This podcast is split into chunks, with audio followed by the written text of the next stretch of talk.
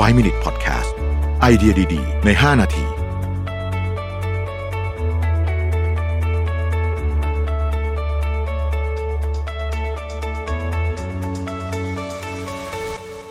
สวัสดีครับ 5 minutes 99 problems นะครับคำถามวันนี้คือทีมไม่พัฒนา เพราะคนในทีมเห็นแก่ตัวในฐานะหัวหน้าต้องทำยังไงดีนะครับ เพิ่มเติมข้อมูลให้นิดนึงบอกว่า ลูกน้องไม่มีน้ำใจต่อกันเลยรับชอบอย่างเดียวไม่รับผิดเลยนะครับ โทษโทษเพื่อนร่วมงานตลอดนะฮะ ในสถานการณ์นี้เนี่ยผมอาจจะต้องบอกว่าอันนี้เป็นความคิดเห็นส่วนตัวเช่นเคยนะครับ แต่ผมส่วนใหญ่เท่าที่ผมศึกษามาแล้วกันนะเราก็เจอเองกับตัวด้วยเนี่ย สถานการณ์ที่ทำให้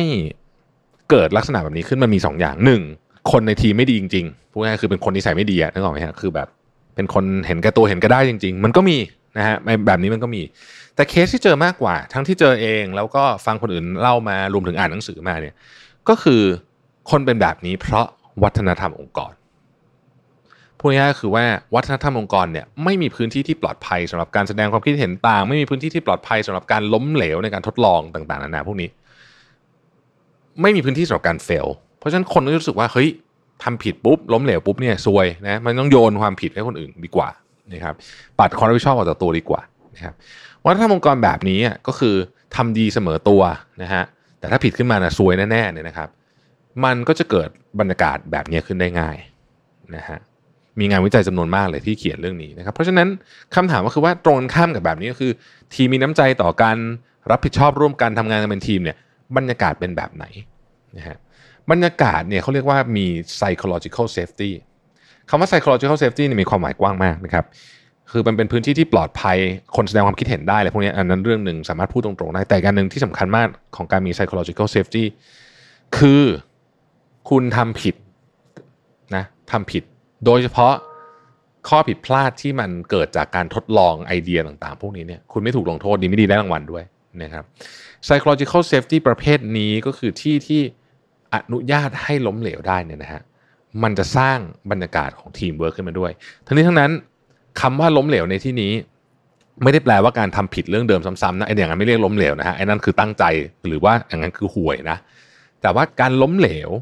สมมติเสียเงินในต่างๆนาเหล่านี้เนี่ยทำโปรเจกต์แล้วมันพลาดไปเนี่ยถ้ามันเกิดจากเรื่องที่มันเป็นมันเป็นการทดลองมันเป็นการตั้งสมมติฐานเป็นการพยายามทำอะไรใหม่ๆเนี่ยนะฮะ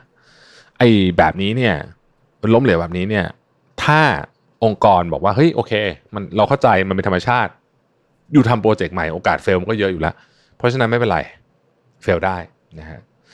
ถ้าเป็นแบบนี้เนี่ยคนมันก็จะมีบรรยากาศของความว่าแบบ เออเฮ้ย เรามาเรียนรู้กันเถอะว่าเฟลเรียนเรื่องนี้มาจากอะไร นี่คือความรับผิดชอบนะครับ คนที่เรียนรู้จากความล้มเหลวได้เนี่ยอันดับแรกต้องยอมรับก่อนว่าตัวเองทำพลาดไปนะว่าไม่งั้นไม่มีทางคือถ้าเกิดมันไม่ยอมรับว่ามันเป็นมันมันเป็นการกระทำของเราเนี่ย เราไม่มีทางที่จะรับผิดชอบอะไรได้นะครับ เพราะฉะนั้นผมคิดว่าถ้าตอบคำถามก็คือ แน่นอนผมไม่รู้สถานการณ์ของผู้ที่ถามมา แต่ว่าถ้าเป็นผมเนี่ยผมจะไปดูก่อนว่าหนึ่งมันเป็นตัวที่ตัวบุคคล หรือสองมันเป็นที่ตัววัฒนธรรมองค์กรเพราะบางทีเรามีคนเก่งๆเข้ามานะแต่เป็นแบบนี้ก็มี นะฮะเพราะวัฒนธรรมองค์กรมันไม่เอื้อ เพราะวัฒนธรรมองค์กรเราก็คือเอ่อแบบคือไม่ทำอะไรเลยเสมอตัว ชิวเฉยๆเสมอตัว แต่ถ้าเกิดทำอะไรแล้วพลาดเนี่ยโดนเหยียบซ้ำเนี่ยโอ้อันนี้นี่แน่นอนเลยฮะว่าบรรยากาศการทำงานมันก็จะมาฟิลนี้อยู่แล้วมันเป็นธรรมชาติของมนุษย์ เรารักตัวกลัวตายปกป้องตัวเองเราไม่อยากถูกทำโทษ ไม่ว่าจะจากใครก็ตามนะฮะเพราะฉะนั้นมันก็เป็นเรื่องที่ พอเราเห็นภาพปุ๊บเนี่ยเราก็จะดีไซน์วัฒนธรรมองค์กรได้เขาถึงบอกว่าวัฒนธรรมองค์กรเนี่ยมันสำคัญมากก็เพราะเหตุแบบนี้แหละนะครับเหตุแบบนี้แหละเพราะฉะนั้นคำถามก็คือว่ามันหน้าที่ใครในการเชฟวัฒนธรรมองค์กรให้เกิดขึ้นคำตอบคือต้องเริ่มจากหัวหน้าก่อนนะครับ แล้วมันจะค่อยๆเกิดขึ้นด้วยความร่วมมือร่วมใจของทุกคนนะฮะแต่มันต้องมีจุดเริ่มนะคือมันไม่ใช่ว่าอยู่ดีแบบ มันจะเกิดขึ้นมาเองแบบเจ๋งเลยโอ้โหแบบกลายเป็นแบบ culture ที่แบบเทพเลยเนี่ยมันยากมาก แม้แต่การเอาคนเก่งๆ มากๆ มารวมกันเนี่ยนะเราไม่มีการเซตวัฒนธรรม หรือไม่มีการไม่มีการเหมือนกับวางกรอบเรื่องนี้ให้ดีเนี่ยบางทีเละนะฮะเอาเอาทีมเก่งๆมารวมกันเละก็มีนะฮะแต่ว่าไอ้ที่จะทำให้มันไม่เละเนี่ยก็คือเรื่องนี้เพราะฉะนั้นคำถามคือในฐานะหัวหน้าเนี่ยควรต้องทำยังไง ควรต้องเซตวัฒนธรรมองค์กรให้ดีครับ ขอบคุณที่ติดตาม 5 minutes ครับ สวัสดีครับ 5 Minute Podcast